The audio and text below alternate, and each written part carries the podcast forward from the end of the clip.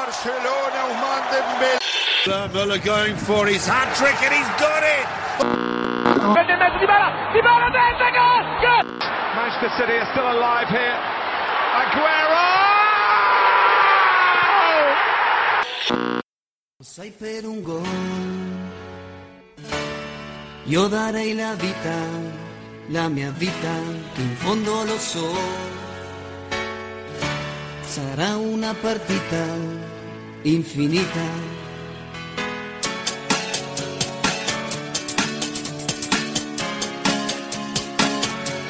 El sueño que hoy de un coro que sale a soñare si aiuta la notte, non mata minuti per segnare e azzurri. Noi saremo qui nerazzurri, pazzi come te nerazzurri, non fate più soffrire, ma va bene, vinceremo insieme. Amala, pazza intera amala, è una gioia infinita, che dura una vita, pazza intera amala, vivila.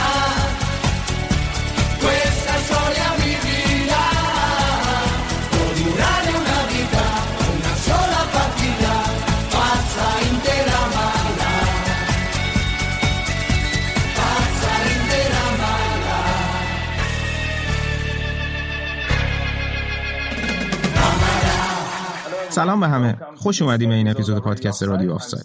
من سینا هستم، مجری این اپیزود و خیلی خوشحالم که امروز میخوام مصاحبه‌ای داشته باشم با مهمون ویژه‌مون در مورد اینتر و کالچو. مهمون ویژه این اپیزود برای ما هواداره اینتر اسم شناخته شده‌ایه. مهمون ما ژورنالیسته و همینطور مؤسس سایت سمپر اینتر که بزرگترین وبسایت خبری انگلیسی زبانه که همه اخبار در مورد اینتر میلان رو پوشش میده. همینطور مجری پادکست استودیو اینتر و قبلا هم با سایت‌های گل، دیمارتزیو و کالچو مرکاتو همکاری می‌کرد. تیم رادیو آفساید افتخار این رو داره که امروز و تو این اپیزود میزبان نیما تولایی باشه. سلام نیما، خوش اومدی و ممنون که دعوت ما رو قبول کردی. ممنونم از دعوتتون. ممنون. قبل از اینکه بخوایم با جزئیات وارد بحث اینتر و کنته و کالچو بشیم، یه مقدار در مورد شرایط عجیب و غریبی که به خاطر شیوع کرونا پیش اومده و هممون رو درگیر کرده صحبت کنیم. تقریبا همه لیگ‌های اروپایی تعلیق شدن و من چند ساعت پیش شنیدم که احتمالاً لیگ قهرمانان و لیگ اروپا هم تعلیق میشن. و دیروز هم دیدم که یه خبری روی توییترت گذاشتی که حتی ممکنه یورو 2020 هم یک سال به تعویق بیفته. ولی اگه بخوایم یکم جزئی‌تر در مورد فوتبال ایتالیا و سری آ صحبت کنیم اینجا، من دوست دارم بدونم که نظرت در مورد عواقب سنگین اقتصادی که این اتفاق ممکنه برای باشگاه ایتالیایی داشته باشه چیه؟ اگه که تصمیم بگیرن تو همین زمان لیگ رو به پایان برسونن. من میخوندم که تو اسپانیا تخمین زدن اگه لالیگا رو ادامه ندن براشون حدود 700 میلیون یورو خسارت به همراه خواهد داشت. حالا این چه تأثیری میتونه روی باشگاه ایتالیایی داشته باشه؟ نه فقط از لحاظ مالی، بلکه حالا که دوباره تیم‌های ایتالیایی تو اروپا قد علم کردن و دارن روپا میشن، این اتفاق آیا میتونه باعث ایجاد توقف توی رشدشون بشه؟ به نظر من این موضوع مشکلات زیادی واسه همه به وجود آورد. مسئله کاهش درآمد تلویزیونی و بلیط‌ها و غیره. مسئله‌ای که تمام باشگاه باش مواجه خواهند شد و تو آینده نزدیک چه یوفا چه فدراسیونا و اتحادیه‌های فوتبال کشورها باید راه حلایی واسه جبران این زیان‌ها ارائه بده. مثلا ممکنه که اتحادیه‌های فوتبال بسته‌های حمایتی ارائه بدن واسه باشگاهایی که به اون نیاز دارن، یا اجازه بدن باشگاه‌های پولدارتر یه میزانی از زیان‌ها جبران کنن. یعنی در واقع واسه یه مدت کمی قوانین فرپلی مالی رو در نظر نگیرن. یه راه دیگه اینه که یوفا مستقیما کمک کنه به باشگاه‌ها، یا اینکه دولت‌ها معافیت مالیاتی وضع کنن. میلیون‌ها راه واسه جبران این قضیه هست، ولی خب مطمئناً به پول این قضیه هم فقط نبود به یک کشور نیست، همه رو تحت شعاع قرار میده. من فکر میکنم که واسه کم کردن تاثیر این زیان مالی تصمیم گیری به صورت مرکزی انجام بشه، نه فقط واسه باشگاه بزرگ مشکل زیادی پیدا نمیکنن. من بیشتر به فکر تیمای کوچیک‌تر هستم، تیمای چمپیونشیپ، سری بی، بوندسلیگای 2، لیگ 2 فرانسه. تمام این باشگاه‌های متوسط و کوچیک این تیم‌ها به کمک نیاز خواهند داشت و من فکر می‌کنم که این کمک رو هم دریافت کنن. آره دقیقاً، من یکم نگران تیمایی مثل آتالانتا هستم. اگه اونا نتونن الان تو لیگ قهرمانان ادامه بدن و شانسشون برای بازی توی یک چهارم نهایی رو از دست بدن، احتمالاً مشابه چیزی که برای آژاکس اتفاق افتاد فصل پیش توی این تابستون براشون پیش میاد و بیشتر بازیکناشون رو از دست میدن و نمیتونن به این روند موفقیت ادامه بدن. ببین ولی موضوع همینه، من فکر نمی‌کنم براشون مشکلی پیش بیاد. ببین اونا عادت دارن که بازیکناشون از دست بدن، مثلا گالیاردینی، باستونی، کریستانته، کسیه، کنتی، اینا فقط 5 تا از بازیکناشون که من الان خاطرم هست که تو طول 3-4 سال اخیر از دست دادن. یا حتی کولوسفسکی باشون قرار داشته و واسه پارما بازی میکرد. ببین اونا اینقدر مدیریت میکنن کاری که میخوان بکنن. مثلا ببین ایلیچیچو، پاپا گومز و زاپاتا موریلو در نظر بگیر، اینا بازیکنهای جوانی نیستن، بازیکنهای با تجربه این که 30 سال یا بالاتر سن دارن. من فکر نمی‌کنم ریسک از دست دادنشون بالا باشه. به علاوه با توجه به شرایط مالی که الان دارن، اونا پولی که از فروش بازیکن‌ها به دست آوردن و که حدود 200 میلیون یورو خرج ورزشگاه کردن و بودجه و وضعیت مالی باشگاه سر سامون دادن. پس الان تو وضعیت مالی خیلی خوبی هستن و اصلا نیازی به فروش بازیکن ندارن. و با فروش کولوشفسکی با 4 میلیون یورو به یوونتوس که دیگه اصلا نیازی به فروش توی این تابستون ندارن. اینه که من اصلا نگران آتالانتا نیستم، چون اونا به چنین وضعیتی عادت دارن، براش برنامه‌ریزی کردن و خب الانم با رسیدن به یه چهارم نهایی لیگ قهرمانان درآمد کسب میکنن که دوباره این حرف من تایید میکنه که اونا اصلا نیاز به فروش بازیکن ندارن. پس من نگران اونا نیستم، من بیشتر نگران تیمایی مثل ورونا، سمپدوریا، جنوا، کالیاری هستم، مثل بولونیا که به درآمدهای روز بازیشون نیاز دارن و روشون حساب میکنن.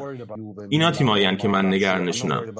نگران یوونتوس و روم و میلان و اینا نیستم، نگران تیمایی مثل اودینزم که به کمک نیاز دارن تا بتونن واسه بقا ادامه بدن. آره درسته، این همون بچه قضیه است. درسته. حالا نظر در مورد پروسه تصمیم گیری فدراسیون فوتبال ایتالیا و سازمان لیگ سری آ برای نحوه برگزاری مسابقات توی هفته‌های آخر چیه؟ واقعا پروسه دیوانه‌وار و اعصاب‌خورد کننده بود. اگه فقط بگم بی‌نظم بود کم گفتم. به نظرم هرج و مرج واقعی بود. واقعا خراب کردن با این تصمیم گیریاشون. یه جورای ایتالیا یا لیگ ایتالیا تمام مشکلاتش رو یه جا نشون داد. افراد دعوا می‌کردن، افراد به جای اینکه با هم دیگه مستقیم صحبت کنن از طریق رسانه‌ها حرفاشون رو به گوش هم می‌رسوندن. در صورتی که دفترشون احتمالاً توی یه ساختمونه و تصمیم‌های شتاب زده و احمقانه‌ای می‌گرفتن که همه رو عصبانی کرده بود. این فقط یه هرج و مرج محض بود. ولی خب بهترین بخشش این بود که کمیته المپیک ایتالیا اومد گفت ببینین وقتی دولت داره به ما میگه بازی نکنین ما بازی نمی‌کنیم، تموم. و سری آ از این بابت اصلا راضی نبود. مسئولین لیگ فوتبال کاملاً عصبانی بودن از این حرف و این فقط نشون میده که این افراد نباید تصمیم گیر باشن. باید خیلی وقت پیش اختیار تصمیم گیری راجبه این مسئله ازشون گرفته میشد. تو نمیتونن تصمیم درسته بگیرن. تو بهترین حالت کفایتن و تو بدترین حالت آلت دست. پس در بهترین و بدترین حالت ما ضرر میکنیم. و من فکر نمیکنم که دارپینو بعد این مسئله بازی که در آوردن رئیس سازمان فوتبال باقی بمونه. ببین یه شنبه گذشته که یوونتوس و اینتر با هم بدون تماشاگر بازی کردن، صبح هم روز دولت ایتالیا گفت میخوان تمام بازی‌ها رو فوراً لغو کنن قبل اینکه پارما با اسپال بازی کنه. اون بازی لغو نشد. روگانی کرونا گرفت و خدا میدونه چند نفر به ویروس آلوده شدن و این دوباره حماقت و نداشتن ثبات تو تصمیم گیری رو نشون میده که این آدم و همکاراش و کسایی که این تصمیم‌ها رو گرفتن اصلا لیاقت و کفایت جایگاهی که توش قرار گرفتن ندارن و من نمیتونم حتی تصور کنم که بعد این قضیه اخراج نشن، مخصوصا اینکه ما چیز زیادی راجع به این ویروس نمیدونیم. اگه بخوایم به آمار نگاه کنیم میبینیم که درصد مرگ این ویروس با سر بوده بالای 65 سال بیشتره، ولی اگه به کشورهای مثل ایران نگاه کنیم میبینیم که خیلی جوونا هم دارن به اثر این ویروس فوت میشن و ما نمیدونیم دلیلش چیه. ولی اگه خدایی نکرده یه بازیکن فوتبال بمیره چی میشه؟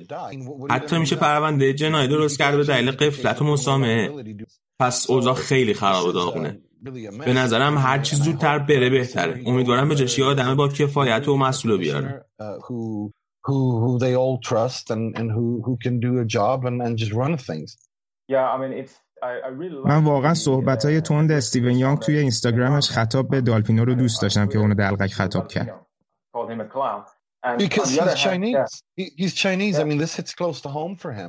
چون چینیه، میدونه قضیه چیه.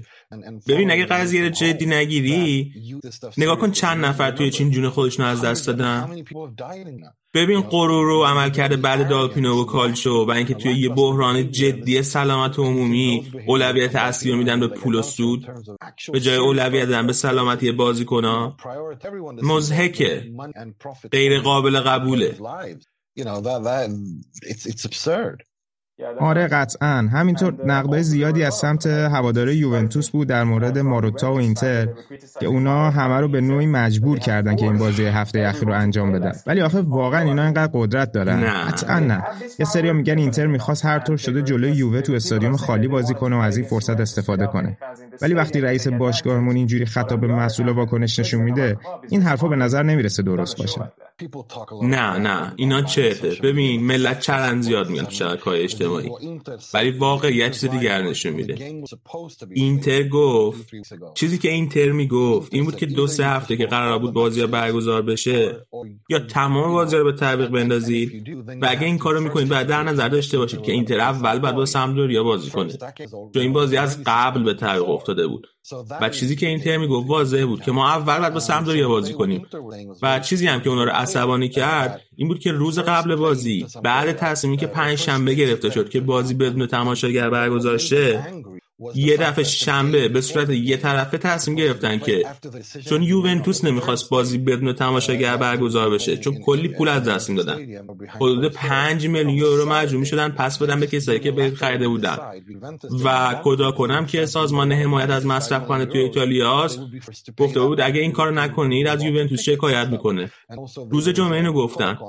پس این یه مشکل بزرگی برای اونا بود و یه دفعه روز شنبه 24 ساعت قبل بازی اومدن گفتن که نه، ما بازی رو میندازیم 13 می، اون بازی رو میندازیم این موقع، اون بازی رو اون موقع. و حتی با بقیه تیم و همه باشگاه‌ها مشورت و صحبت نکردن و وضعیت رو طوری مدیریت کردن که یوونتوس میخواست. آنیالی گفته بود که نمیخواست بازی بدون تماشاگر برگزار بشه و ترجیح میده که بازی از یه شنبه به 2 شنبه موکول بشه. تموم اینا واقعیتن. ما میتونیم راجع به نظرمون صحبت کنیم، ولی شما واقعیتو نمیتونی انکار کنی. اینتر نمیخواست این بازی برگزار بشه. اینتر بدون بالا رفتار منسجم از سازمان لیگ بود. چیزی که میخواستن این بود که با باشگاه مشورت بشه که تو این بحران بعد چیکار کنن. دالپینو این آدم کاریو کرد که بهش گفته بودن بکنه. اشتباه نشه، من نمیگم مدیر یوونتوس نباید به دنبال منافع یوونتوس باشه. اتفاقا این وظیفه آنیلیه. اگه دنبال منافع یوونتوس نباشه که کارش درست انجام نده. مشکل اینه که کسی که وظیفه‌اش در نظر گرفتن کل لیگه وظیفه و کارش انجام نمیده. این مشکل کاره. دالپینو واسه سریا کار نمیکنه. اون داره اونطور که به نظر میرسه واسه منافع یوونتوس جلو میبره و این مسئله است. و آدم باید بین این دوتا چیز تفاوت قائل شه. البته میدونم که این روزا تو شبکه‌های اجتماعی یه ذره فکر کردم واسه بعضی افرادم سخت شده، ولی چیکار کنم دیگه. به نظرم بین خودشون و خدای خودش. آره دقیقاً. خب از این موضوع عبور کنیم و یکم راجع به خود فوتبال صحبت کنیم و راجع به اینتر. بیا با کنته شروع کنیم. یکی از نکات برجسته که کنته توی همه مصاحبه‌هاش از اول مطرح کرده، شکایت از مجموعه بازیکناش و عمق اسکوادش بوده. و بیشتر از همه انتقادش اینه که ترکیبش به طور خاص با یوونتوس قابل مقایسه نیست و حتی با بعضی دیگه از تیم‌های سری آ هم همینطور. و حتی برای حضور موفق تو لیگ قهرمانان غنی نیست. خیلی نقدم به این صحبتاش میشه، چون معتقدن اینتر پول زیادی رو برای آوردن بازیکن‌های با کیفیت خرج کرده. من خودم معتقدم و قبول دارم که با یوونتوس قابل مقایسه نیستیم و اون ثبات و پیوستگی که تو 7 سال اخیر بهش رسیدن رو ما نداریم. این ثبات رو لاتزیو هم بهش رسیده، ولی این حجم از شکایت نسبت به ترکیب و مهره ها برای خیلی قابل قبول نیست. تو چی فکر میکنی؟ هدفش از این همه قرقر چیه؟ آیا میخواد روی مدیریت فشار بذاره یا میخواد توقعات هوادارا رو تعدیل کنه؟ کنتر است. وقتی کنتر استخدام میکنی این چیز عجیب نیست به نظرم، چون اگه سابقه این آدم رو در نظر بگیری این دقیقاً کاریه که تو هر باشگاهی میکنی. تو یوونتوس همین کارو کرد اون موقعی که یه دفعه استعفا داد و گفت آدم نمیتونه با 10 یورو غذای 100 یورو سفارش بده، اونم بعد از اینکه 3 تا اسکول توی پشت سر هم برده بود. تو چلسی هم همین کارو کرد. میدونی این روششه، همیشه همین کارو میکنه. به همین دلیل من مخالف استخدامش بودم، چون شخصیت ناپایداری داشته، نه فقط تو این باشگاه بلکه هر جایی که بوده و مثل یه بچه قر میزنه و بهونه میگیره. این دقیقاً کاریه که میکنه، روششه. مثل اینه که یه گربه بخری ناراحت بشی که چرا مثل یه گربه رفتار میکنه. گربه است. من که اصلا تعجب نمیکنم. من فکر میکنم تا یه حدودی هم درست میگه که نمیتونی عمق و کیفیت و ثبات نیمکتشو با یه تیم مثل یوونتوس مقایسه کنی، ولی خب از طرف دیگه هم هیچ مربی دیگه ای، حتی خود مورینیو، اینقدر که کنته خرج کرده و بازیکن خریده خرج نکرده و کنته هر چیزی که میخواسته واسه فراهم شده. was allowed to sign net spend. به جز آتلو ویدال که احتمالاً تا موقعی که پیر بشه و رو صندلی چرخدار بشینه میخواد قرشه بزنه و بگه آرتور رو من نتونستم بخرم. نه، این تعجب آور نیست، این شخصیتشه. به نظرم خیلی آزاردهنده است، ولی همینه، کنته شخصیتش همینطوریه. همیشه غر میزنه، همیشه شکایت میکنه، همیشه تقصیر یکی دیگه است، هیچ وقت مسئولیت قبول نمیکنه. همینه که هست.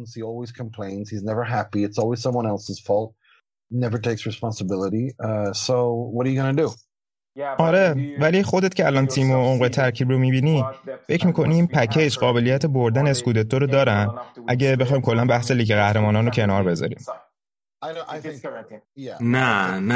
نظر من همیشه این بوده که حتی قبل شروع فصل، حتی قبل اینکه کریستین اریکسن بیاد، تموم این قضیه اسکودتو اینا همش رویاست، واقع گرایانه نیست. یوونتوس همیشه شانس بیشتری داشته، همیشه شانس بیشتری خواهد داشت. همه اینا خوبه که آرزو داشته باشی، خوبه که رویا داشته باشی، ولی اینا واقع گرایانه نیست.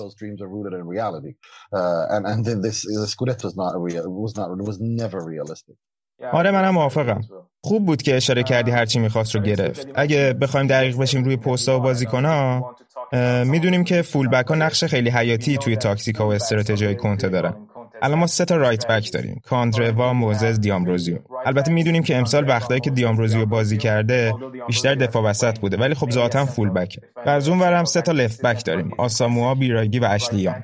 آیا ما واقعا به این تعداد از فول بک توی تیممون نیاز داریم؟ حالا همه اینا اون کیفیتی که کنته رو راضی کنن دارن یا کنته اینا رو میخواد تغییر بده واسه فصل بعد؟ مثلا من راجع به آساموا تو تیم مطمئن نیستم. فصل پیش تو تیم اسپالتی یکی از بهترین بازیکن‌ها بود، ولی الان بعد از مسئولیت امسالش یه جوری گم شده، معلوم نیست کجاست. آیا به نظرت واقعا بیراگی از آساموا بهتره؟ نه اصلا. و باید یادت بیاد که والنتینو لاسارو بازیکنی بود که خودش می‌خواست و خودش انتخاب کرد و الان بعد 3 ماه توی نیوکاسل مشغول اینه که گل به خودی بزنه و از بازی بره بیرون و بنابراین بازیکن به در نخوره بود و خب بعد اینو قبول کنه و مسئولیتشو بپذیره. مسئولیتی این که نتونست توی ترکیب جا بندازه بازیکنی که خودش می‌خواست. اگه بخوایم درباره اشلی یانگ و ویکتور موزس حرف بزنیم، خب ویکتور موزس میدونست که کنته چی میخواد، بنابراین مشکلی نداشت از این نظر. مشکل ویکتور موزس مصدومیتاش بود، تقریبا کل 15 ماه گذشته رو بازی نکرده بود. کانروا رو صادقانه بگم که خیلی خوب بوده امسال، اصلا اون پست رو باز تعریف کرده، توی تیم ملی هم خیلی خوب بوده. آمبروزیو من همیشه فکر می‌کردم که قراره سمت راست اون دفاع 3 نفره بازی کنه و خب اونجا خیلی خوب بوده از نظر دفاعی، یعنی بازیکن خوبیه اما متوسطه، تو سطح جهانی نیست و خب این انتقاد نیست، همه نمیتونن لیونل مسی باشن وگرنه اون وقت مسی نبود. بنابراین من فکر می‌کنم قراره کلی اتفاق بین دو فصل واسه اینتر بیفته، به خصوص تو سمت گوشه چپ. واقعا نمیتونم تصور کنم کریستین پراگ رو نگه دارم، چون واقعا خیلی بد بوده و بازیکنی هم هست که من همیشه دوست داشتم موفق باشه، چون از آکادمی باشگاه اهل میلانه، از بچگی طرفدار اینتر بوده، خلاصه همه چیز داره. اما توی بهترین روزاشم انقدر بد بوده که نمیشه بازیشو نگاه کرد. مسئولیت آسان ما خیلی عجیبه، چون هیچکس چیزی دربارش نمیگه. اگه بتونه آماده بشه اون خیلی کمک بزرگی به اینتر، چون واقعا خیلی خوبه. از قبل میدونستیم که اشلی یانگ و ویکتور موزس خوب خواهند بود، چون هر دوتاشون کلی تجربه دارن. اشلی یانگ این 10 سال هیچ وقت خوبی الان نبوده، ولی واسه بلند مدت گزینه قابل اعتمادی نیست. ولی خب با توجه به پول خیلی کمی که واسش خرج کردن نمیشه خیلی هم ایراد گرفت. هرچند من به شخص خیلی مخالف بستن قرارداد باش بودم، چون واقعا اعتقاد دارم که مشکل رو باید واسه بلند مدت حل می‌کردیم. اینجور قراردادها مثل گذاشتن دستمال روی زخم گلوله است. این زخم خاص الان یه ده هست که بعد رفتن مای کندر ازش خون میره. بنابراین باید این مشکل رو حل کنن و من فکر کنم این تابستون هم حلش خواهند کرد. به نظر میرسه بر اساس این امضای قرارداد با یانگ و موزس توی نیم فصل، کنته فقط میخواست مشکلاتش رو برای همین یه نیم فصل حل کنه و احتمالاً هم از اون موقع میدونسته آساموها آماده نخواهد شد. ولی عجیبه که با هوادارا و رسانه‌ها در مورد مسئولیت آساموها و اینکه چی داره براش میگذره درست اطلاع رسانی نشد و صحبت نشد. نه اونا این کارو نمیکنن. فقط رو همش سرپوش میذارن. یعنی منظورم اینه که استراتژیشون واسه ارتباط برقرار کردن با هوادارا و رسانه‌ها همینه. و خب به نظرم باید بهش احترام بذاریم. اگه من بودم به شخص اینجوری ارتباط برقرار نمی‌کردم، اما خب چاره چیه؟ آره درسته. اگه بخوایم راجع به دفاع وسطامون صحبت کنیم، به نظر من بهترین بازیکن‌ها رو تو این پست داریم. تیم‌های زیادی تو اروپا نیستن که مثل اینتر 3 یا 4 مدافع وسط با کیفیت توی تیمشون داشته باشن و به نظرم از بینشون دیفرای توی این فصل عالی بوده. ولی از اون طرف شکرینیار عمل کردی که فصل پیش تو ترکیب اسپالتی داشت رو این فصل نداشته و گودین هم اون انتظاری که من حداقل داشتم رو برآورده نکرده. کنته در موردش میگه هنوز با بازی 3 دفاعه تطبیق پیدا نکرده. من نمیدونم دیگه کی میخواد به این شیوه عادت کنه. بیشتر از یه نیم فصل گذشته. ولی بر اساس آمار هنوز تو سری آ ما یکی از بهترین خطوط دفاع رو داریم، ولی ما اشتباههای خیلی زیادی از این خط دفاعی تو بازی‌های مهم دیدیم. نظرت چیه؟ آره بدون شک. یکی از دلایلی که من کنتر نمیخواستم همین اشکرینیار بود، چون از نظر من اشکرینیار ویژگی لازم واسه موفقیت تو خط دفاع 3 نفره نداره، به خصوص سمت چپ که کلاً گم میشه. دیگو گوردین هم هیچ وقت دفاع 3 نفره بازی نکرده بود. دیفرای بازی کرده بود و خیلی واضح نشون داده که تو دفاع 3 نفره فوق‌العاده است. واسه همین فکر می‌کنم که اصلا پست مناسبش همینه. اشکرینیار برای من آینده اینتره، کاپیتان آینده اینتره و من نگران بودم که این موضوع میتونه مشکل ساز بشه و خب شدم. وقتی سمت چپ دفاع 3 نفره بازی کرده صادقانه بگم بد بوده، وقتی سمت راست بوده اوکی بوده، اما بازم نه به اندازه کافی. و خب اگه با دفاع 4 نفره پارسال و ترکیب دیفرای و اشکرینیار مقایسه کنی، اگه از من بپرسی پارسال ترکیب دفاعی بهتری داشتیم. بنابراین این یه مشکلیه که تابستون باید حل بشه و فکر میکنم که حل خواهد شد. ببین رانو کیا بازی کنی که واسه نیمکت مناسبه. فکر میکنم که گودین این تابستون احتمالاً فروخته بشه، چون با سنی که داره ببین نمیتونی به یه سگ پیر کلک‌های جدید یاد بدی. من فکر میکنم گودین این تابستون میره. فکر میکنم یکی مثل فردونگن یا یه دفاع مرکزی با تجربه که میدونه چجوری تو خط دفاع 3 نفره بازی کنه میاد. درباره ماراش کومبولا حرف زده شده، بازیکن آلبانیایی هلاس ورونا که تو دفاع 3 نفره فوق‌العاده بوده. فکر می‌کنم این یه قرارداد خیلی خوب میتونه باشه. اونا باید دفاع مرکزی رو بازسازی کنن، اما امیدوارم که به قیمت رفتنش شیرینیار تموم نشه، چون که اینا دارم کاپیتان آینده اینتره. اگه انتخاب بین کنته و اشکرینیار باشه، به نظر من کنته میتونه همین الان ساکشو ببنده، چون نباید به اشکرینیار دست بزنی، چون نشون داده که بازیکنی که قدرت رهبری داره و میخواد که بمونه و باشگاه دوست داره و بایدم بمونه. قطعاً اون آینده روشنی تو اینتر خواهد داشت، از همین الان تو این سن معلومه. بدون شک باهات موافقم. بریم یه خط دیگه و راجع به خط هافبکمون صحبت کنیم. خطی که من فکر می‌کنم خیلی نامتوازن هستیم توش، از لحاظ کیفیت بازیکن‌ها و چیزی که تو زمین میتونن به نمایش بذارن و انجام بدن. ما خیلی خلاق‌تر و مستحکم‌تر بودیم وقتی سنسیفی تو آماده بود. ترکیب بارلا، بروزوویچ و سنسی ترکیب ایدئال من توی این فصل بوده به نظرم. مثلا چه نمایش فوق‌العاده‌ای داشتن تو نیمه اول بازی با بارسلونا تو نیوکمپ. محشر بودن و واقعا تو همون نیمه باید گل‌های بیشتری می‌زدیم و همونجا بازی رو تموم می‌کردیم. ولی خب این اتفاق نیفتاد. بعد از اون معصومیت‌ها پشت هم اتفاق افتادن تو این ترکیب سه نفره و در برهه‌های ما از ترکیب گالیاردینی و برخاوالرو و وسینو مجبور شدیم استفاده کنیم. آره. خب دیدیم که چه تفاوت زیادی بین این سه نفر با اون ترکیب سه نفره اصلی که اشاره کردم وجود داشت و به نظرم این پست هم قطعاً سال دیگه دستخوش تغییرات زیادی خواهد شد، نه؟ قطعاً. ببین خط هافبک متوازن نیست، نه فقط از نظر کیفیت بلکه از نظر ویژگی‌های مختلفی که بازیکن‌ها دارن. بارلا، سنسی و بروزوویچ تنها بازیکن‌هایند که با سبکی که کنته بازی می‌کنه هماهنگ شدن، چون کنته خیلی از هافبکاش کار می‌خواد، ازشون تحرک زیادی می‌خواد، استحکام و قدرت می‌خواد و همینجور تکنیکو دیده بالا. این سه تا تنها بازیکن‌هایند که همه اینا رو دارن. گالیاردینی قرار بود پروژه شخصیش باشه. قبل شروع فصل میگفت که درستش می‌کنی و بعدش می‌گردونه به بازیکنی که توی آتالانتا بود، اما خب شکسته بعد تو این کار. ماتیاس وسینو کسی بود که من فکر می‌کردم که سبک کنته خیلی براش مناسب باشه. این سبک محکم کنته اما واسه وسینو جواب نداد، اصلا خوب نبوده. بنابراین فکر کنم منطقی باشه که بگیم این تابستون میره. مشکل با استفانو سنسی البته مشکل جدیدی هم نیست، مصدومیتاشه. هیچ وقت بیشتر از 33 تا بازی توی یه فصل بازی نکرده و خب وقتی زیر نظر کنته‌ای بازی میکنی که خیلی از بازیکن توی تمرین کار میکشه، اون وقت سنسی دچار مشکل میشه. بنابراین کنته یا باید با سنسی کنار بیاد و بار تمرین‌های سنسی رو با توجه به شرایطش تنظیم کنه، یا اینکه سنسی تبدیل میشه به یک کالای لوکس. وقتی بهش نگاه میکنی به درد بخوره اما نمیتونی ازش استفاده کنی. بنابراین یه مشکل واقعیه. یعنی الان برخاوالرو مایه آخر قراردادشه، قطعا توی تابستون میره. وسینو و گالیاردینی فکر میکنم که فروخته بشن، هر چند که گالیاردینی ممکنه بمونه اما به شرطی که قبول کنه که ذخیره باشه، چون فکر میکنم به عنوان هافبک دفاعی ذخیره بتونه مناسب باشه. فکر میکنم که این قطعا میره دنبال کسی مثل تونالی. در واقع میدونم که قطعا میرن دنبالش و واقعا خیلی بهش علاقه مندن، چون دقیقا همون تحرکی که میخوانه بهشون میده. سرگی میلینکوویچ ساویچ بازیکن دیگه یه که فکر میکنم که خیلی به سبک کنته میاد. پوگبا هم بازیکنیه که حرفش بوده ولی من فکر نمیکنم اتفاق بیفته، چون فکر کنم خیلی گرونه و به علاوه اینتر دوست نداره که بیش از حد نیاز با مینو رایولا کار کنه. بنابراین راجع به پوگبا بعد ببینیم چی میشه. فکر میکنم که قرارداد با کریستین اریکسن خیلی حرکت هوشمندانه بود.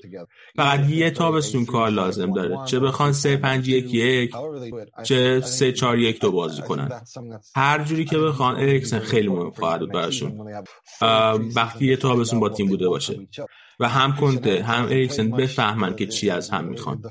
اون تو 6 ماه اول امسال خیلی بازی نکرده، تو ژانویه اومده اینتر و از اون موقع هم همه چی به هم ریخته بوده.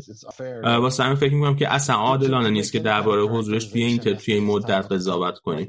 بنابراین بعد وایسیم و ببینیم راجع به اریکسن.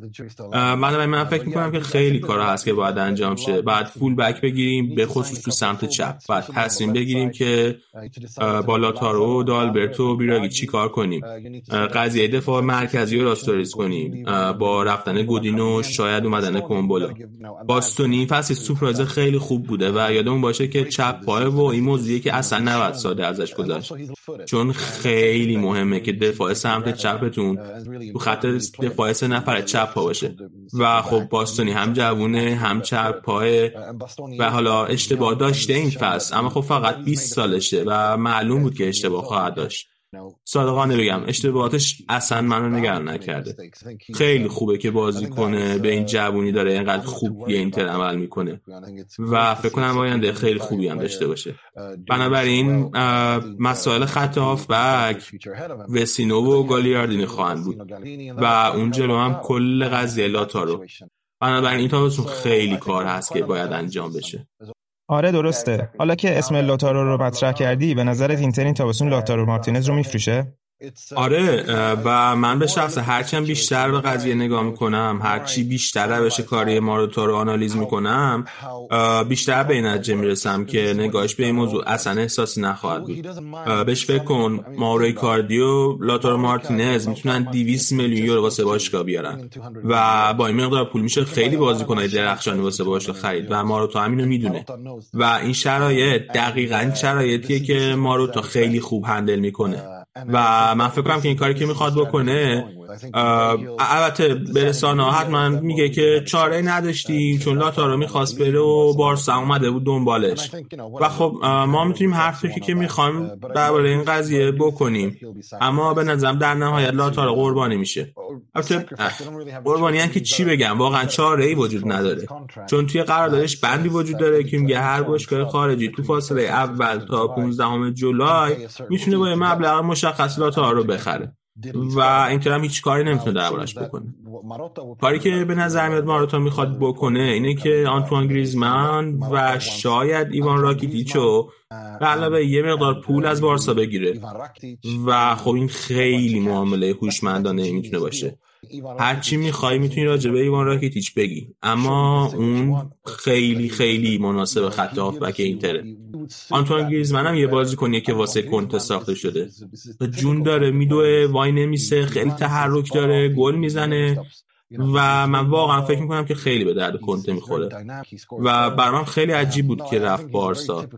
از نظر من لاتارو بیشتر به درد بارسا میخوره و گریزمن بیشتر به درد کنته، بنابراین به نظر من این اتفاق میتونه توی این تابستون بیفته.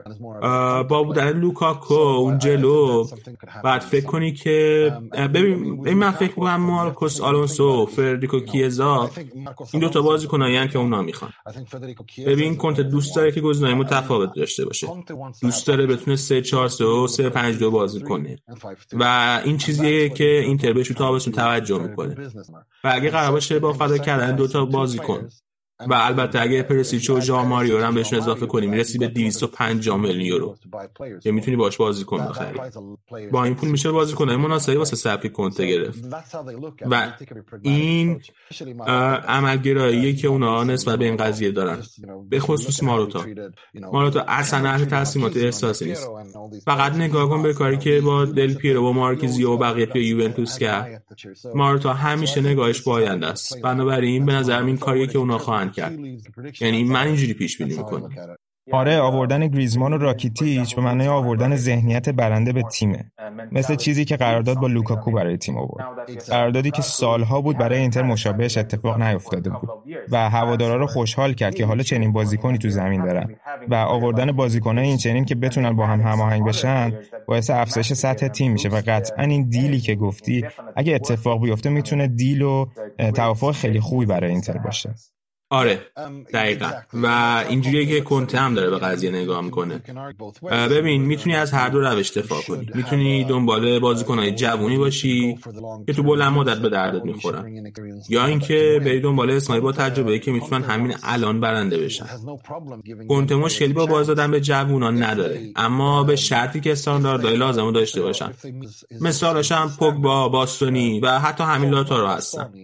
ولی اون چیزی که کنته بیشتر از همه میخواد بازیکنایی که همین الان میتونن تو سطح بالا بازی کنن و بفهمن که چی میخواد و با توجه به فرصت 2 ساله‌ای که واسه بردن جام بهش دادن، اونم از مدیریت بازیکنایی خواسته که با تجربه باشن و بتونه ازشون همین الان استفاده کنه و خوبی مصر باشگاهه، حالا میتونی هر جور دوست داری قضاوت کنی. درسته. حالا بیا فکر کنیم کرونا و شیوعش پیش نیامده بود و فصل همینجور که برنامه ریزی شده بود میتونست ادامه پیدا کنه. چه نتیجه‌ای باید تو پایان فصل رقم بخوره که بگیم کنته با اینتر سال اول موفقی رو سپری کرده؟ البته که میدونیم ما اول یه راه و پروژه‌ای هستیم با ماروتا و آسیلیو و کنته. آره، من فکر میکنم که این سال منصفانه‌ایه. ببین قبل شروع فصل انتظار من این بود که توی چمپیونز لیگ از مرحله گروهی بریم بالا و اگه نشد تو لیگ اروپا حداقل تا یه چهارم یا نیمه نهایی بریم بالا، توی کوپا ایتالیا حداقل توی نیمه نهایی بریم و توی لیگ هم از پارسال بهتر باشیم، دوم بشیم مثلا. و الان تو مسیر رسیدن به همه این اهداف هم هستیم و اگه برسیم خب اون وقت جواب تو داری دیگه. من فکر میکنم که نتایج پیشرفت نشون میدن و جهت باشگاه درسته و باید به یادم داشت که این پروژه کاملا جدیدیه، یه مدل جدید بازیه، یه سیستم جدیده و سیستمی هم هست که خیلی سخته و از بازیکن‌ها خیلی کار میکشه، بنابراین باید یکم صبور بود و من فکر میکنم که اگه اینتر به نیمه نهایی یا فینال کوپا ایتالیا برسه، به نیمه نهایی لیگ اروپا برسه و سری آ رو دوم یا سوم تموم کنه، اون وقت این فصل یه فصل موفق بوده و در واقع بهترین فصل یه دهه اخیر بوده. من درک میکنم که هوادارا ممکنه ناامید باشن از این نتایج، اما در نهایت باید به یاد داشت که فوتبال یه موضوع زنده است، مثل بازی ویدیویی نیست، زمان بره. قطعاً. حالا که در مورد رتبه دوم صحبت کردی و الان هم لاتزیو توی این رتبه قرار داره، بیا یکم راجع بهشون صحبت کنیم.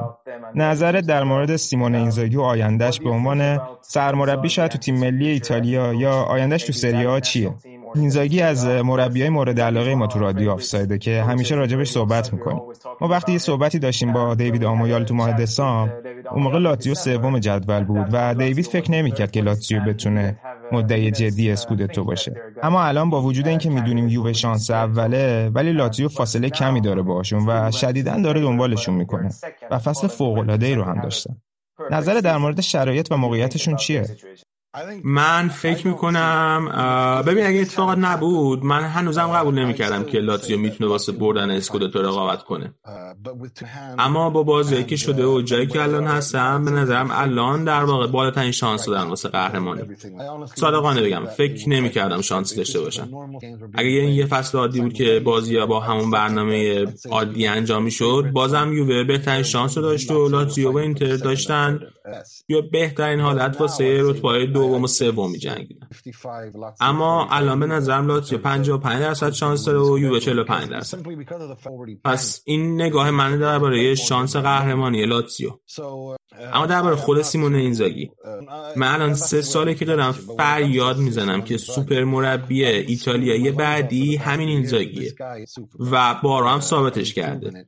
جام بردن با منابع خیلی محدودی که داره، جام بردن زیر نظر مدیر لاتزیو توی شرایط اقتصادی سختی که دارن و شکستن یوونتوس به خصوص اونجوری که انجامش دادن، فوتبالی که بازی میکنه، گرفتن بهترین بازی از بازیکنایی که تو باشگاه دیگه شکست خورده بودن، گرفتن بهترین بازی از بازیکنایی که گمنام بودن مثل میلینکوویچ ساویچ، همه اینا فوق العاده است. یا مثلا باز گرفتن از بازیکنایی مثل چیرو ایموبیله و لوئیس آلبرتو که همه فکر می‌کردن آشغالن و میلینکوویچ ساویچی که هیچکس قبل لاتزیو نمیشناخت. به نظرم اینزاگی واقعا سوپر مربی بعدیه و اگه میلان میخواد واسه یه بارم که شده یه کار هوشمندانه بکنه، باید همه جوره بره دنبالش، چون نه تنها خیلی سبک جذابی داره، سیستم دفاعی خیلی خوبی هم داره و الان بالاخره پتانسیلش نشون داده و به نظرم تنها مربی جوون و مدرن ایتالیاییه که نشون داده آینده خیلی خوبی داره. آره دقیقاً، این نظیره که چجوری این تیم با بازیکن‌ها رو تونسته تشکیل بده. همشون یه جورایی تو این باشگاه کنار هم رشد کردن و به این نقطه رسیدن. آره، کارش فوق‌العاده است و اگه بهش از نظر تاکتیک نگاه کنی، جوری که بازی میکنه 3-5-2 3-4-1-2 3-5-1-1 ببین خیلی انعطاف داره، ولی حول یه ایده مشخص و بازیکن‌ها هم خیلی دوستش دارن و خیلی ارتباط خاصی با بازیکناش داره که مختص خودشه. من فکر میکنم واقعا این رابطه خاصی که با بازیکناش داره در حدیه که حاضرن براش حتی آدم بکشن و این خب جدا از تاکتیک‌ها و انعطاف پذیریشه. من واقعا خیلی تحت تاثیرش قرار گرفتم، خیلی، و همونطور که گفتم به نظرم سوپر مربی بعدی ایتالیای خودشه. آره به نظر منم مطمئنا این اتفاق میفته. بیا یکم راجع به میلان هم صحبت کنیم، ولی قبل از اینکه وارد جزئیاتش بشیم میخوام راجع به این قضیه صحبت کنیم که میدونیم که رقابت و دشمنی اینتر و یووه توی ایتالیا خیلی شدیده. اینتر و میلان هم توی یه شهر هستن و دربی بزرگ خودشونو دارن.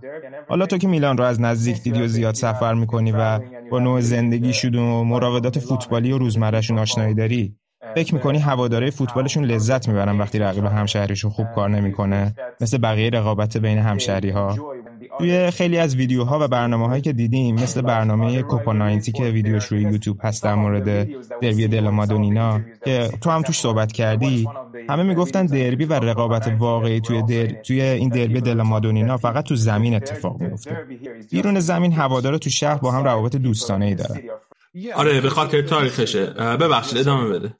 اینو میپرسم چجوریه، چون ما تو فرهنگ هواداری فوتبال ایران اینجوری هستیم که تقریبا ضد همه و فقط خودمون و تیممون مهمه. برای هوادار ایرانی عجیبه چنین فرهنگی بین هوادارهای همشهری رو ببینم. آره، این به خاطر تاریخچه دو تا باشگاه و جوریه که تأسیس شدن، چون در واقع پسر عمو هستن. اینتر از میلان جدا شد چون یه بازیکن سوئیسی داشتن، یعنی کلا یه باشگاه بودن. بعضی از بازیکن‌ها با یه سوئیسی دوست بودن که اجازه نداشت واسه میلان بازی کنه چون سوئیسی بود.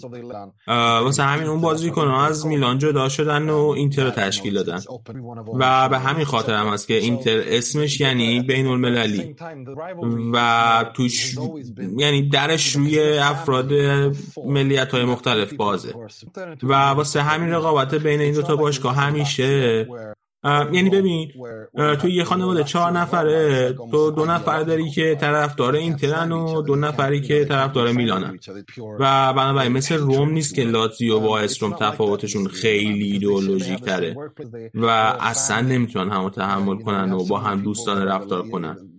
بینشون کاملا تنفر برقراره. اما تو شهر میلان اینجوری نیست، محل کارا یکیه، با هم فامیلن و کلن جو توی میلان فرق میکنه. اون مدل رقابت با تنفر رو بین اینتر و یووه میبینی، همین حالت توی لیگ برتر هم میبینی. اورتون و لیورپول هم رقابتشون شبیه تیمای میلانیه، رقابت دارن اما نه در حد تنفر، بیشتر یه جور پرستیژ و علاقه است. رقابت بین اینتر و یووه رو میتونی شبیه رقابت رئال بارسا یا منچستر لیورپول ببینی. اون هوادارا اصلا نمیتونن همو تحمل کنن، باشگاه ها همو دوست ندارن، بینشون تفاوت ایدئولوژیک هست و از هم متنفرن. خب پس حالا به نظرت شرایط پسرعموهامون چطوره؟ الان دوباره زلاتان رو برگردوندن و یه مقداری چند هفته آخر شرایطشون بهتر شده بود و این فصل دوم بهتر عمل کردن، ولی استراتژی باشگاه برای آینده روشن نیست. الان بوبانم رفتنی شده و من واقعا نمیدونم چه اتفاقی قراره براشون بیفته. ببین، چون هیچ کس نمیدونه داره چی توی ایسی میلان میگذره و من فکر میکنم این بزرگترین مشکلشونه. اونا گازیدیسا دارن، بوبانا داشتن که سر یه مسابقه با گازتا اخراج شد. رسما اعلام کردن که بدون اجازه با گازتا مسابقه کرده و این بوبانا خیلی عصبانی کرده بود و گفت که میلان داره قوانین شبیه کره شمالی میذاره واسه یه محدود کردن آزادی بیان افراد. بنابراین اوضاع میلان به هم ریخته است. من واقعا دلم میخواد که میلان، یعنی هر کسی که فوتبال ایتالیا و سری آ رو دوست داره میدونه که برای اینکه فوتبال ایتالیا خوب عمل کنه هر سه تا تیم اینتر، یووه و میلان باید خوب باشن. میلان باید برگرده به اوج و صادقانه بگم چیزای خوبی هم در جریانه. اونا جوان‌ترین ترکیب سری آ رو دارن یا یکی از جوان‌ترین‌ها از نظر میانگین سنی. یه سری بازیکن خیلی هیجان انگیز دارن، بن ناصر مثلا فوق‌العاده است، من عاشقشم. بنابراین نقاط مثبتی دارن که روش ما نفت بدن، ولی که چیزی که لازم دارن یه پروژه مشخصه با اهداف مشخص. لازم دارن که یه مربی بیارن که بتونه توی بلند مدت تیمشو بسازه. منظورم از بلند مدتی دور 3 سال است و لازم دارن که بودجه‌اش رو تنظیم کنن و میدونی که اونا متعلق به مؤسسه مالی به اسم الیوتن که خب میخواد پولی که خرج کرده رو دوباره در بیاره و کاری که خیلی سخت دارن واسش تلاش میکنن اینه که استادیوم جدید بسازن و باشگاه رو به یه آدم دیگه بفروشن تا پولی که خرج کردن رو در بیارن. و خب این نشون میده که بالاخره هر دو تا باشگاه میلانی مالکایی دارن که میفهمن که استادیوم جدید واسه آیندهشون خیلی مهمه و دارن با هم کار میکنن و قبول کردن که با هم کار کنن تا استادیوم جدیدشون رو با هم بسازن و این قصه دوتا باشگاه دوقلویی که با هم فقط توی زمین اختلاف دارن و ادامه بدن و خب قراره سود از برنامه‌های خارج از روز بازی رو با هم تقسیم کنن، قراره یه محوطه تجاری مشترک با هم داشته باشن و 50-50 با هم تقسیمش کنن و همونجوری که گفتم میخوان این قصه رقابت خاصشون که همین 2 دقیقه پیش دربارش حرف زدم و با دل و جون قبول کنن و تبدیل بشن به معدود باشگاه هایی که توی ایتالیا و اروپا و حتی دنیا که مال یه شهرن و هر دو از باشگاه های بزرگن ولی مثل دو قلو میمونن و من فکر میکنم که این کار کاریه که خیلی جالبه و امیدوارم که این پروژه به نتیجه برسه، پروژه که هم واسه اینتر خوبه هم میلان، درآمدهای روز بازیشون میرسونه به حدی که لازمه واسه اینکه بتونن با باشگاه های بزرگ اروپا رقابت کنن.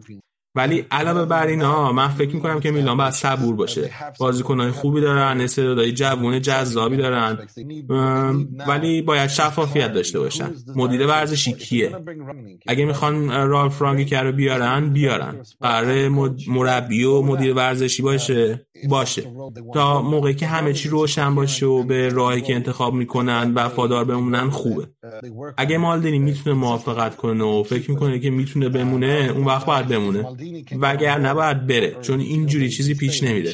اونا باید انسجام داشته باشن و همه توی یه راه پیش برن و خب میلان از نظر تاریخی همیشه خیلی منسجم بوده، اما الان با اومدن گازیدیس که از یه فرهنگ جدیدی میاد و بعدش با حضور مالدینی و بوبان که فرهنگشون به فرهنگ قدیم میلان شبیهه، میتونی ببینی که با هم به اختلاف نظر شدید خوردن. بعد اینکه این اختلاف نظر حل شد لازم دارن یه کسی مثل رانگنیک یا یه همچین کسی رو استخدام کنن، کسی که میتونه توی سیستم باشگاه کار کنه و با جایگاهی که بهش میدن مشکلی نداشته باشه و خب این در حال حاضر بزرگترین چالش روبروی میلانه. آره دقیقاً، منم موافقم که برای اینکه فوتبال ایتالیا دوباره رشد کنه و روزای طلاییش برگرده همه این تیم‌ها باید دوباره روپا بشن. حالا باید دید که کی اتفاق میفته. سوال آخرم رو هم بپرسم چون وقتمون داره تموم میشه. حالا که حرف میلان و زلاتان شد و تو هم تو سوئد زندگی میکنی و به فوتبال سوئد هم اشراف داری، می‌خواستم بدونم نظرت در مورد بازیکن‌های سوئدی که الان تو سری آ بازی میکنن چیه؟ الان تعداد زیادی هستن مثل زلاتان، آلبین اکتال، روبین اولسن و این ستاره در حال رشد کولوسفسکی که داره به یوونتوس میره. برای بچه‌ای که نمیدونن بگم که تو سوئد طرفدارای فوتبال شدیداً غرق لیگ برتر انگلیس هستن که دلیلش همینه خیلی از قدیم تو سوئد فوتبال انگلیس رو دنبال میکردن و البته سالهای اخیرم هر وقت زلاتان به هر کشوری رفته مردم به پیگیری لیگ اون کشورم علاقه‌مند شدن. ولی خب الان خیلی از خبرها در مورد سری آ هم هست و مردم سوئد در موردش صحبت میکنن. آره، ماتیاس سوانبری هم بازیکنیه که من میگم بعد دنبالش کرد. یه هافبک خیلی جذابه که واسه بولونیا بازی میکنه. ببین فوتبال سوئد یه نسل طلایی داره که دارن ظهور میکنن. اتفاقی و شانسی نبود که چند سال پیش قهرمان مسابقات زیر 21 سال اروپا شدن و بازم اتفاقی نبود که چند سال پیش تیم زیر 17 سالشون سوم شد تو اروپا. سوئد داره به یه نسل طلایی دست پیدا میکنه همزمان تو همه پست‌ها و خیلی جذابه که ببینیم چی میشه. خیلی بازیکن‌های خوب و با کیفیت جوونی داره که همین الان تو سطح بالایی هستن و من واقعا به این نسل طلایی فوتبال سوئد ایمان دارم و من فکر میکنم یکی مثل این بچه کولوسفسکی که میره یوونتوس واقعا باور نکردنیه. از زمانی که شروع کرده فوتبال بازی کردن هر سال تو هر تیمی که بوده بدون شک بهترین بازیکن اون تیم بوده. مردم فراموش میکنن که این اولین فصلیه که داره به عنوان بازیکن حرفه‌ای واسه رده بزرگسال بازی میکنه و بدون شک بهترین بازیکن پارما بوده. الانم که میخواد بره به یووه، مسیر پیشرفتش سعودیه با شیب زیاد و ذهنیت درستی هم داره، تشنه بازی و موفقیت و آماده است که سخت کار کنه و هیچ وقت هم از دویدن خسته نمیشه. من نمیدونم چه جوری این انرژی داره که دائم میدوه و متوقف نمیشه و فکر کنم نمیدونه چه جوری میشه خسته شد اصلا. معنی خستگی رو نمیدونه. حرکتش توی زمین فوق العاده است، قدرت سانتر خوبی داره و ما واقعا نمیدونیم هنوز پست مناسبش چیه. آیا تریکوارتیستاست یا وینگره یا هافبک تو عمق؟ ما نمیدونیم هنوز کدوم یکی از این سه تاست. من واقعا خیلی هیجان زدم نسبت بهش. و بین‌نامه روبین کوایسن و آگوستین سن توی بوندسلیگا رو هم اضافه کنیم. ویکتور نلسون لیندلوف توی منچستر یونایتد، امیل فوشبری تو لایپزیشه و واقعا نسل طلایی سوئد داره ظهور میکنه.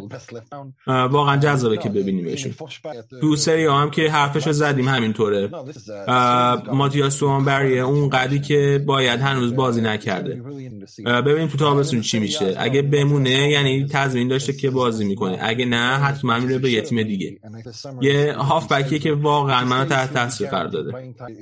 حالا مثلا آلبین اکدال 30 سالشه، تقریبا دیگه دورش یه جورایی تموم میشه، ولی خب تیم ملی سوئد توی اونجا و اون پست کریستوفن اولسون رو هم داره که اونم عالیه و به نظرم بهترین هافبک وسط سوئده از زمان یوناس ترن تو دهه 90.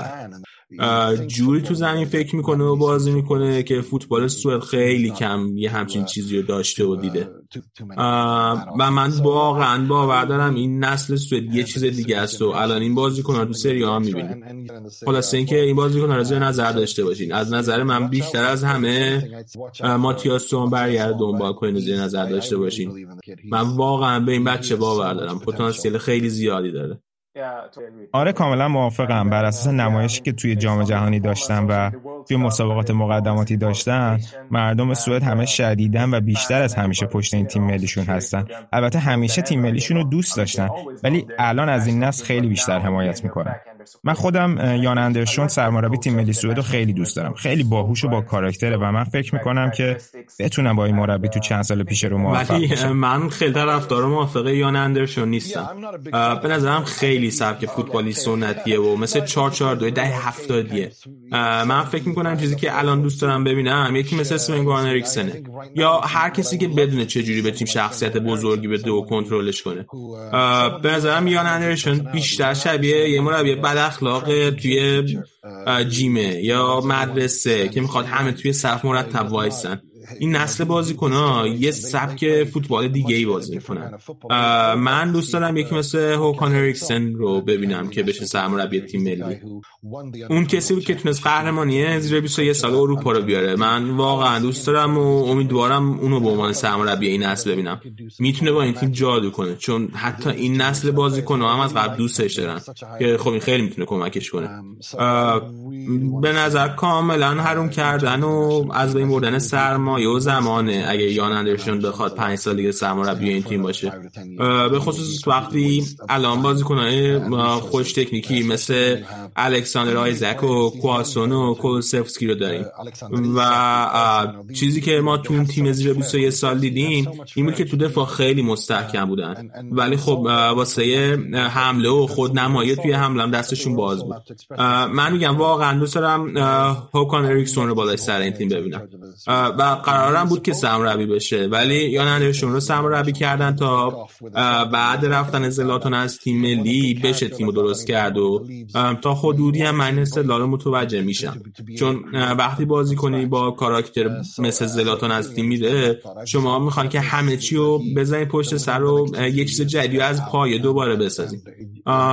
ولی من امیدوارم تا 2-3 سال آینده دیگه بره و هوکان اریکسون جاشو بگیره، چون به نظرم اون میتونه یواخیم لوئ سوئد باشه و یه چیز خیلی خوبی بسازه.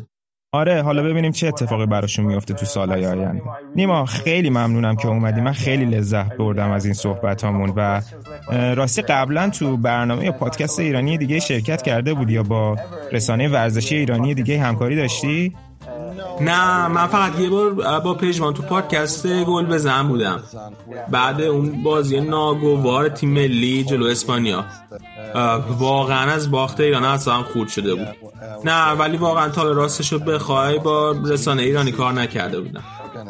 پس واقعا افتخاری بود برای ما تو رو تو برنامه داشتیم و فکر کنم شنونده هامون برنامه رو دوست خواهند داشت. خیلی ممنون از شما که به برنامه ما گوش دادیم. ما نیما رو هم توی توییترمون تگ میکنیم، حتما فالوش کنین. همیشه پوشش خوبی روی اتفاقات مهم سری آ داره. من خودم همیشه بعد از بازی‌های اینتر میرم سایت نیما سمپر اینتر تا نمره دهیشون به بازیکن‌ها و تیم رو ببینم. ممنون. برای منم خیلی لذت بخش بود که تو برنامه بودم. خیلی ممنون. بازم ممنون از شما شنونده ها که با ما گوش میدین. لطفاً کانال‌های ما تو کست باکس و یوتیوب رو دنبال کنید. ما روی کانال یوتیوبمون ویدیوهای جدیدتری منتشر خواهیم کرد و اونجا فعالتر خواهیم بود و سعی کنید تو این دوره شیوع کرونا مراقب خودتون باشید.